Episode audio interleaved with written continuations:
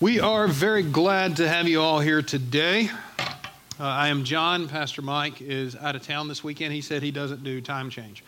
Um, no, we convened an emergency board meeting. They voted. He's got to be here an hour early for the rest of the month. So, good job, people. Good job. Uh, a little, a bit of a confession uh, as we get started here. I'm, I'm a bit of a nerd.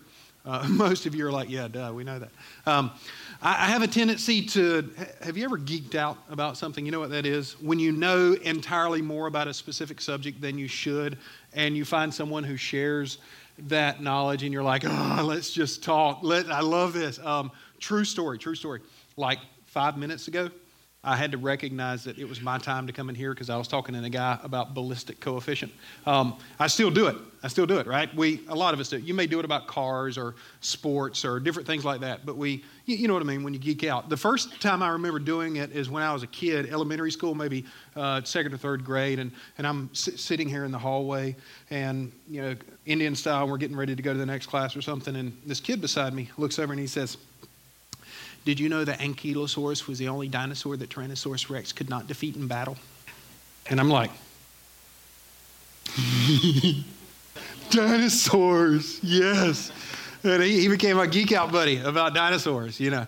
And, and I've grown now to where, like I said, I do it about different things. Uh, now, uh, sometimes with my kids, you know, we'll have geek out sessions. I'll, I'll walk in and Ben will be there and I, I'll be like, Did you know that the dark saber was actually made by the only Mandalorian to be a Jedi Knight?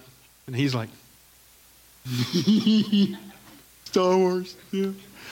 Uh, parenting tip if you want to connect with your children, become an expert in whatever it is they geek out over. Okay? I know far more right now about Star Wars canon and South Korean pop bands than I ever thought would be necessary for adulthood. I'm having issues here. If you'll give me just a moment. the medium sized microphone in my large side head does not always coincide. So, anyway, a few weeks ago, uh, Pastor Mike and I are in his office um, getting ready, putting this next series together. You know, and he's like, okay, I'm going to be out of town on this Sunday, so that means blah, blah, blah. You get Galatians 2, and I'm like, Galatians 2? Galatians 2 has Galatians 2.20 in it. All right? That's my jam. I'm like, yeah, let's go. Let's go because Galatians 2 is all about this profound truth about the gospel of Christ and it culminates into this climax of Galatians 2:20 where Paul just bam lays it out, okay? Um, this passage unpacks this unreal freedom. It, it spotlights the gospel, and, and in 220, uh, we find this gospel message of this that, that you and I have fallen short okay, that we've worshiped things that aren't God, that we have belittled and mocked God with either our lives, our mouths, our minds. And God's response to that has been to make a way for us to be reconciled to Him in the person and work of Jesus Christ. So then we have a twofold movement that occurs as we get Christ's righteousness and he takes upon himself our rebellion and our sinfulness. So when God then looks at us, he sees Christ, deems us as perfect and spotless and blameless, and that is Galatians 2. And that's 220. And I'm like, yes, I got this. I'm st- I get to geek out a little bit. All right, 220. Yeah. You want to know what it is? If you've already Googled it, I'm just curious. Anybody? Somebody in the first service already had their phone out and they had already Googled it several times. E and I apologize. I'm having issues this morning. Um, we'll, we'll, get to it. We'll, we'll, get to it. We just can't get to it right now because I've got to lay a little foundation work before we get into that. Okay? We always, I love always going back to the beginning. Okay? Because everything about us as humans, all of our faults, all of our problems originates in Genesis. Okay? It all is traced back to Genesis. Am I good? Or have I messed it up completely? Okay, I'm good. Uh, in the beginning, in the beginning, you can't talk about humans without talking about rules, right? We are inexplicably attached to rules and trying to make more rules and trying to follow all of those rules that we make. Okay, in the, in the Garden of Eden, God creates man. He creates Adam and Eve. And, and basically, as soon as he's done introducing himself, he gives them a rule. Okay, one rule. All you got to do, guys, is this just don't eat from this tree. Okay, we're good. I'm going to leave you guys for a little bit. I'm going to go do my thing. I'll come back and check on you after a while. And they're like, okay, yeah, see you. And God's gone. And Eve's like, hey, Adam, You want to go break the rule with me? And was like, let's do this, baby. They break the rule. Uh, Moses, Moses leads the people out of bondage, out of Egypt. They're free for the first time in their lives. And he gets them far enough away to be safe, and they set up camp. And he goes up on Mount Sinai and he talks to God, and God gives him rules for the people. And he comes down, and the first thing he says, you know, you know here's the rules don't worship any other gods. And the Israelites are like, somebody help me hide this gold calf we just made to worship. You know, that's humans, that's who we are. We're rule breakers. Okay, as much as we love rules, we break the rules because you see, as humans, our natural desire is not to follow the rules. Okay, our natural desire is to avoid consequences. Am I right? That's why we like understanding the rules. We like knowing the rules because following the rules gives us a sense of peace, of safety. It gives us a, a plausible deniability, a sense of innocence.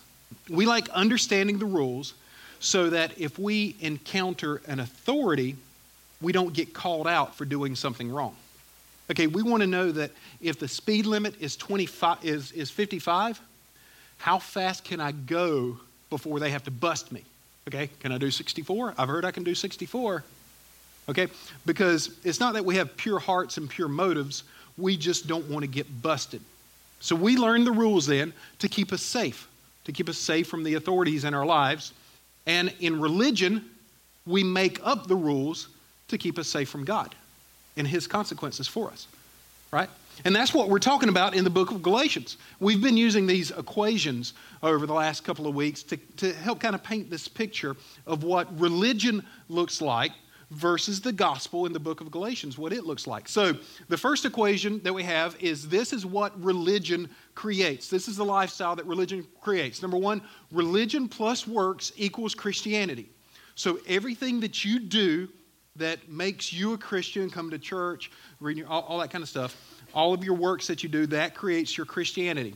And from that, good behavior plus time equals forgiveness or equals justification. It's what makes you right with God. If I am good enough for long enough, I am justified before God, okay? And then finally, rules plus performance equals faith walk. To keep up that lifestyle, to keep up the doing good, to constantly add to your resume of good. That is your faith walk, okay? And we've said this is what religion has created that is hurting us, that is apart from God. And this is what Paul begins to argue against in Galatians. What he's arguing for is this second set of equations. Paul argues that Christ plus authentic faith is Christianity. Okay? If you want to add anything, confession plus grace equals forgiveness. That's your justification. Surrender plus freedom then equals your faith walk. Okay? And that's the gospel message. That's the gospel message in Galatians. And now there's basically two arguments that we see against that message that come out in the book of Galatians. Okay, argument number one is that, well, the law is holy and the law is divine because it comes from God, so you can't get rid of it. Okay, if God gave us the law, you can't get rid of it. You don't have that right to do that. And then the second law is basically if you teach this grace, then you're just going to give people a license to sin. Okay, and Paul begins to look at that. If you got your Bibles, go ahead and flip over Galatians 2. Uh, we're going to start in verse 14 and, and then we'll build up to, to verse 20, the, the big one, the t shirt verse, the coffee cup verse, the, the one that you can make a meme of and put on Facebook, whatever you want to do with those things. Uh, so, first argument, first argument is number one the law is holy, the law is good, the law is divine, it comes from God, so you can't simply do away with it. So, let's read beginning chapter 2, verse 14. Okay, chapter 2, verse 14. Uh, so Paul then is, is talking to the people. He's had an encounter with some of the leaders, the church leaders from Jerusalem. Okay, he's had this encounter where the church leaders from Jerusalem is, are going to the Gentiles. And we know Gentile just simply means everyone who's not a Jew. If you weren't a Jew, you were a Gentile. Okay, so they've gone out and they've converted these people to Christianity. And he's had a conflict with these church leaders who have come here. So he says, verse 14, when I saw that they, the church leaders, were not acting in line with the truth of the gospel, I said to Cephas in front of them all, You are a Jew, yet you live like a Gentile because of your freedom, because of your freedom in Christ. You don't have to observe all the Jewish customs. You live like a Gentile and not like a Jew. How is it then that you force Gentiles to follow Jewish customs because they were coming in saying that the Gentiles had to do things to set them apart to make them like the Jews. They were adding to the faith, they were adding legalism there. And Paul is calling them out on that. Verse 15 We who are Jews by birth and not sinful Gentiles, little sarcasm there, know that a person is not justified by the works of the law, but by faith in Jesus Christ. So we too have put our faith in Christ Jesus that we may be justified, there's that word again, by faith in Christ and not by works of the law. Justified by faith, not by works. Because by the works of the law, no one will be justified. Okay, so this argument number one that we look at. Okay, the argument number one is you can't just do away with the rules, you can't just do away with the law that comes from God. Okay, you've got to follow those, you've got to do all of those. So Paul gets into it and says, wait a second. Okay, the law is holy and the law is divine in that it's able to show us where we're sick and where we need help, but it cannot provide the help that ultimately Christ alone brings. Okay? The law cannot justify us before God. The law is divine as long as it fulfills its purpose of being a diagnostic and not the cure. Okay, the law does not fix anything, the law shows us what needs to be fixed. Now, now I want to stop here and just spend a little bit of time because this is, this is a profound statement that Paul is making, and it's going to be more profound to some of us. He's basically saying, when he's talking about Jews and Gentiles, he's saying it that the Jews had a moral advantage over the Gentiles, right? That the Jews had the law, the Gentiles didn't have the law, the Jews had the law. The Jews had the prophets, the Gentiles didn't have the prophets. The Jews had the covenant, they had the promises, they had the sign. The Gentiles didn't have any of that. If there was ever a moral advantage, it belonged to the Jews. But did you see Paul's response to that? Who cares? The law justifies no man. So, because they had the law from the beginning, it made no difference. Okay, now that let, let's relate that for a moment to us and apply that same logic to us in our lives. Okay? Uh, just chat frankly here for a minute. How, how was your home growing up? Okay, what, what, was, your, what was your faith experience? Uh, did you have parents that, that nurtured you and that prayed over you and that brought you to church and that, that pushed you to, to Christ? Or was it kind of the opposite? Were you raised in just a, a really bad environment uh, with uh, abuse or neglect or indifference or any of that? You know, we have people here from, from all different backgrounds, backgrounds, and we have parents here um, who have all different styles of parenting. But here's kind of Paul's point when it comes to justification, when it comes to, when it comes to being made right with God, uh, your right standing with God. Okay, any merit that you received from your childhood or that you've made an effort to do over your lifetime, it, it makes no difference. He's saying, in essence, that if, if your daddy was a deacon, okay, and, and your mama just gave birth to you on a Sunday morning, just, just bam, right there on the altar, okay, and, and you grew up, and you grew up following all of those rules, right? You grew up and, and you've never you've never smoked, you've never drank, you've never done drugs. Um, you've, you've got all of the medals at home, all of the ribbons at home from Sunday school. You know what I'm talking about? Some of you grew up in the church where you would get a medal or a trophy or a ribbon or something for, for memory verses. Um, you get a trophy for, for Sunday school attendance. You get a trophy for bringing a friend. I mean, some of you got trophy cases at home that look like Michael Phelps. Um, what he's saying is that that does not mean anything, okay, when it comes to your morality. You are no different. If you're in that situation, you're no different than, than the man who, who has grown up who, who didn't even know his father, okay, whose mother gave birth to him at three in the morning on a bar and just knocked over a bottle of Jack, um, who has grown up in every deplorable way imaginable, has just experienced promiscuity, who has cusses like a sailor, who has, who has made all the bad choices, who has what Paul is saying is that it makes no difference when it comes to justification, when it comes to being right with God. Now, now there are advantages to morality, right? We're not saying there are no advantages to that, okay? Um, as a parent, it's good for you to bring your children to church. It's good for you to impress these values on your children. It's good for all of that. It's, we say it's basically, it's like uh, putting, putting the kindling around your children and, and just hoping that, that the Spirit ignites that, okay?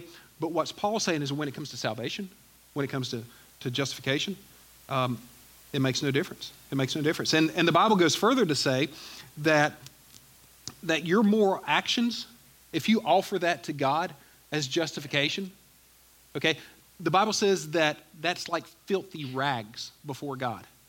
And, and the original translation, the implication of that is actually much more disgusting, okay, but it's, it's filthy rags. It's nothing to God. Okay, my kids aren't justified just because they were born in my home. You're not justified just because you've grown up. Your morality does not justify you. There is one who justifies you. The, the law never will. Okay, so, so that's Paul's point in that first argument is look, we're not doing away with the law, we're not doing away with the rules. We're just saying that they're no good for us when it comes to salvation. Christ is the only one who offers justification. Christ is the only hope that we have. All right, moving on to argument number two. Argument number two, then, is that if you teach this gospel, uh, the gospel in Galatians, then people are just going to have a license to sin. Okay? Look at Galatians 2, uh, verse 17. Verse 17 says, But if, in seeking to be justified in Christ, we Jews find ourselves also among the sinners, doesn't that mean that Christ promotes sin? Absolutely not. If I rebuild what I destroyed, then I really would be a lawbreaker. Um, argument number two if you preach the gospel um, and if you just let the Bible be what the Bible is, then people are going to use that as, as just an excuse to sin willy nilly. Okay, we've got to have these rules in place because if you don't, if you teach people grace, then they're going to say, I can do whatever I want and God will forgive me. Okay, then I'm going to do whatever I want and then God will forgive me. Okay, no, no, Paul's saying that that's not the way it works. He's saying if you have authentic faith, then you're not going to be able to be comfortable in that sin. Okay? If you have authentic faith, your desire is not going to be to sin and get away with it. You will be remorseful when you do that. If you're truly regenerate, if you're truly seeking to honor God with your life and seeking to be a Christ follower, there's no way you can be comfortable in that sin. Okay, we don't have the rules to be able to slap you on the back of the hand with a ruler. You won't need that. You're going to have that inner drive to try and stay away from that stuff. That's kind of Paul's point. Okay, so now he's he's just looked at those two arguments and he said, "Look, those I, I hear what you're saying, but it's not really valid when it comes to authentic faith." So, so he's setting up then the next verse to build to that crescendo of 220. So Galatians 2:19 says, "For through the law I died to the law so that I might live for God." Okay, through the law I died to the law.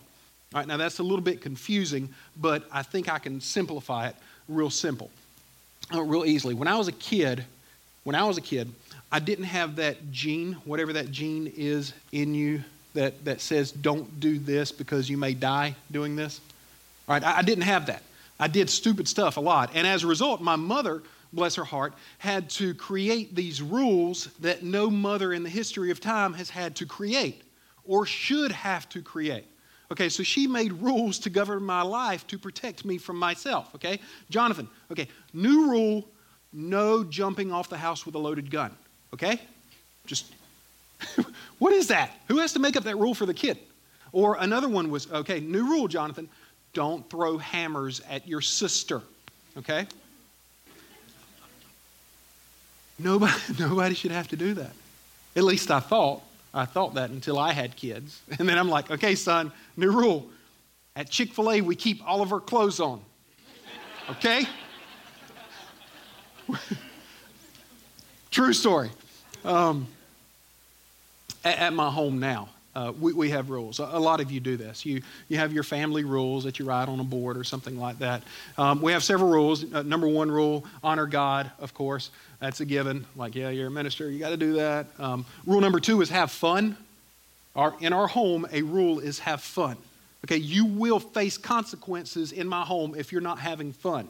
We enjoy being loud. We enjoy having fun. We want you to enjoy life. That's rule number three enjoy life. Okay, we actually have that written on the wall. Okay, there's another rule we have in our home that I think all homes have, and that's the rule of be safe. Okay, do we all have that rule? Does anyone not have the be safe rule at home? Okay, I didn't think so. We all have that rule of be safe. And that means have fun, but be safe. Okay, which one takes priority over the other? Be safe takes priority over have fun. Okay, you're in the treehouse having fun. Awesome. Rule number two accomplished. You're, do, you're throwing bricks at other kids, and that's why you're having fun? No, no. Be safe. Also, another true story. Um, so, the be safe has trumped the have fun. And that's all Paul's saying. He's like, the law of faith in Christ has set me free from the law of the Mosaic rules. Okay? He, Christ, trumps your rules. The freedom I have in Christ trumps the bondage you have in the rules. And he says all of that and he just builds up to this just crescendo here in Galatians 2:20. And he just explodes here in Galatians 2:20 and he says this verse on the screen, I have been crucified with Christ and I no longer live, but Christ lives in me. The life I now live in the body, I live by faith in the Son of God who loved me and gave himself for me. And that is a verse that is powerful. That's a verse that you put in your carry on bag so that you've got it with you all the time. Okay? Did I say anything about the bag analogy yet today? I've used it often before, so I can't really remember if I've already said that or not. The suitcase analogy that Pastor Mike used a couple of weeks ago, we have that analogy that we use because it's, it's really good. For me, whenever I travel, I have a check bag and I have a carry on bag. Those of you who travel, especially internationally, you know what I'm talking about. Your check bag that goes under the plane, you're putting that there in good faith that you're going to see it again. you may not see it again until a couple of weeks after you've gotten home. Okay, that's happened to me several times. I pack a check bag, put it under the plane, and then I don't see it again until somebody delivers it to my house three weeks later. That's happened to me. So I've learned that whatever I need to survive needs to go in my carry on bag that I take with me at all times. Right? So when it comes to faith, when you look at the faith analogy of that, um, my, my views on music, my views on entertainment, my views on alcohol, my views on, on parent, all those views go in my check bag. They're under the plane. Okay? So that if I get somewhere, I may not need those. Okay? I don't have to have those to have faith. Galatians 2:20 is in my carry-on. John 3:16 is in my carry-on. Romans 8:23, 3:23 is in my carry-on. These are verses that are essential to my faith. But I got to be honest with you, for the last 20 years, I've had kind of a difficult time understanding what this verse means. I mean, this is one where you go to a conference and the preacher gets up, I've been crucified with Christ, and everybody cheers. Yeah. Don't have a clue what he's talking about but it looks good on a coffee cup. All right? So, I've gotten to the point of understanding that this verse really comes down to self and to selfishness. Because everything that is wrong with humanity, everything that is wrong with humanity, with human beings, can be tied to selfishness to self worship, to self idolatry. And this verse is talking all about reprioritizing your life in such a way that you are not on the altar of your life. Look, the most seductive idol you will ever encounter in your life is, the, is what you see in the mirror when you get up every morning. And you know that's true you know you will do stuff for you and rationalize stuff for you that you would never do for anyone else. When the Bible says, when the Ten Commandments start off with worship no other gods, right? You're number one on that list. You are. And we know that intuitively. So when we talk about I've been crucified with Christ. It's no longer I who lives, but Christ who lives in me. That's talking about reprioritizing our life, rearranging things, putting things in a different order. And I want to explain it, explain it like this. We, we live life in kind of parentheses. There's these little parenthetical statements that, that are attached to us that describe us. Okay, I am John Cook, but that doesn't describe me. If I wanted to describe myself fully, I would add these statements to it. I would add these little parenthetical statements to it. I would say this I would say, I'm John Cook. I'm a husband. Okay, I'm married to Jill. I am father. Okay, we've got three kids. That's important to me. I am a minister. I work here at Grace Community Church. I'm a tinkerer. I love building things and making things. That's a part of what fulfills me, of makes me who I am. Um, I'm funny. I know this because my kids tell me all the time, Oh, Dad, you're hilarious. There's a difference between a dad joke and a bad joke. A dad joke is meant to make your children uncomfortable.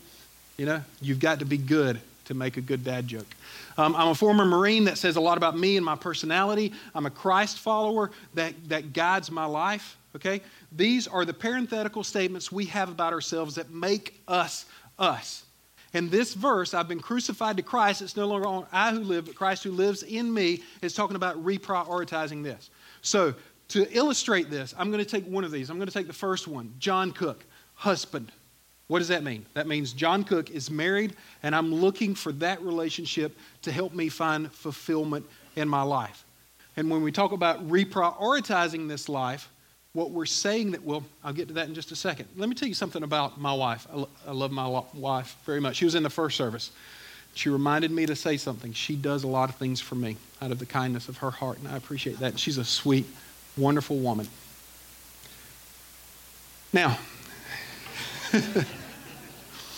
she likes having the bed made. Okay, a lot of people like having the bed made, right? I was, like I said, a former Marine. I, I know what it means to have the bed made. We had to do that every morning, but not like I did.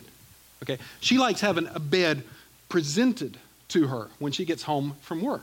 She, she likes this fluffy um, work of art.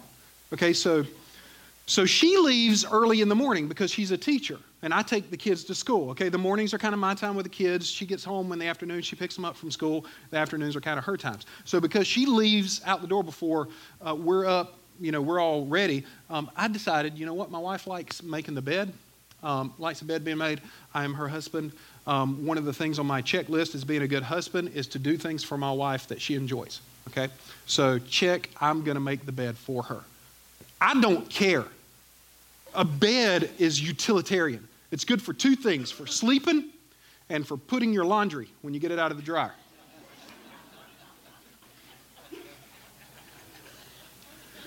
But she likes having the bed made. So I get up in the morning, and after I, I, find a moment in the, in the day where, you know, I take off the sleeping pillows and I put on the looking pillows, because that's the only purpose they serve is to look at. And I take off the sleeping covers and I put on the looking covers and it gets all nice and pretty and made. And she comes home and she's like, oh, yay, the bed's made. Yay. All right. Um, but, but that's not yet reprioritizing my life. Okay, that's, that's checking something off of a list. If I want to do this, if I want to reprioritize my life, do you see how immediately the dynamic of that relationship changes? immediately. Number one, husband is fulfilling John Cook. Number two, John Cook is fulfilling the role of husband. Now, why is that important? Let me tell you a, a little factoid about my wife. Um, she loves having the bed made. That makes her happy, it makes her feel special. For some reason, she doesn't like unmaking the bed. Unmaking. A- at night, you've got to do reverse of everything that you did in the morning. Okay? So I find myself, uh, gosh, it's been a while back. It's in the evening, we're getting ready for bed, and I'm sitting here and I'm taking off these pillows and I'm putting on the sleep, and I, and I stop myself. And I'm like, what am I, what am I doing? I'm unmaking what I made. It, it, it's pointless to me, but I find myself doing this as just a simple response. Because for whatever reason, my wife gets annoyed unmaking the bed So I do that for her. Because I want to fulfill my role as, as husband, because a husband is one who cares for and who nurtures and who tries in every way uh, to, to just pour into, into that woman to make sure she knows, she recognizes the importance and value in my life. And I find myself uh, doing that uh, without even realizing it. Okay, the guy on the left needs a checklist, right? If I'm going to be a good husband, I got to make sure I do this, and I got to make sure I do this, and I got to make sure I do this and this. The guy on the right, does he need a checklist from anyone? No. No, he's making the checklist, okay? And full disclosure, it works out pretty good for me, all right? Because I get a wife who's all googly eyed over me. And she's like, oh, John, you're so awesome. I don't deserve you. I feel like I nailed that. Yeah. But then she reciprocates, of course. She, she does things for me as well. Um, and this changes a person. This changes you. And ultimately, that's goal. That's the goal when it comes to our faith. Our faith, we want it to look like this. John Cook, parentheses, Christ follower. I'm checking the rules off the list. I'm checking the things off the list. Christ follower, who happens to be in the form of John Cook, what is he doing? He's pursuing how to fulfill that role. One role fulfills him, the other role he fulfills. It's the reverse. It's taken myself, myself down off of that altar of selfish worship which we do in our life and replacing it with Christ. Dying to self, becoming alive in Christ. And that's what Paul is saying through all of this second chapter of Galatians. Look, when you die to yourself, when you become alive in Christ, you don't need the rules because you're going to be working as hard as you can to make up everything that you're going to need. Because all of us are different. Just like the things that I do for my wife wouldn't work for all of your wives, men, right? The things about my faith that are important to me and important to God aren't going to work for all of you. Now, Of course, this is in the context of an example, an illustration. Certainly, there are things that help us in our faith walk. Certainly, there are things that we do in the beginning that we need help with. But what Paul is ultimately saying is look, I've died to one law to be made free in another law. I died from having to be controlled by the rule book because I'm alive in simply pursuing Christ. Now, if you're here today, because um, I, I, saw some of you, some of you were, were sitting there, and I said Galatians 2.20, and you're like, yeah, 2.20, let's do this. Right? You've got that memorized anyway. You're, you're on it. That's why you come here, because you love that part of, of this church and the grace and the freedom that you find here. But uh, if you're not that person, there's basically just a couple of categories that you're in. Either you're over here and you're like, you know what? Don't take away my rules. I have spent my lifetime perfecting following the rules. I take great pride in that, and one day God is going to appreciate that about me. Don't take that away from me. I'm happy here with my rules. All right, and then on the other side, you've got the person who doesn't even care to be here today. And if you're that person, what, I'm glad, I hope you've been entertained a little bit, but you're over here and you're like, I don't even need this faith. Okay, I'm good with myself. The reason I worship myself is I'm pretty awesome. Okay, I'm happy, happy here. Okay, so if you're either on, on either of those sides, there's nothing that I can say, and there's nothing Pastor Mike can say on a Sunday morning that's going to affect that. That's going to take God uh, doing something. But the, the rest of us who are right here in the middle, and you're either in that place of, you know what, I've tried before, but I've kind of given up because I just, I, I can't, I can't seem to get it right. Every time I try, I realize I, I just can't do it. Either you're there or, or you're that person who, who you're still actively trying, but you're just terrified that you're going to be found out as being a fraud. You're terrified that, that you're trying, but it may not all be real in the first place you know, you, you want to feel like you're a Christian and you want to feel like, oh, but you're not 100% certain and you're just scared. You're, you're biding your time until one day somebody catches you and you're busted and you're found out. So, so for those of us right there in the middle, Galatians 2 is this invitation to simply step back for a moment. Okay? Quit focusing on behavior. Quit trying to be good enough. You can't be good enough. And that's okay. The Jews weren't good enough. Paul himself wasn't good enough. He said, I have to die daily to myself. Quit trying so hard.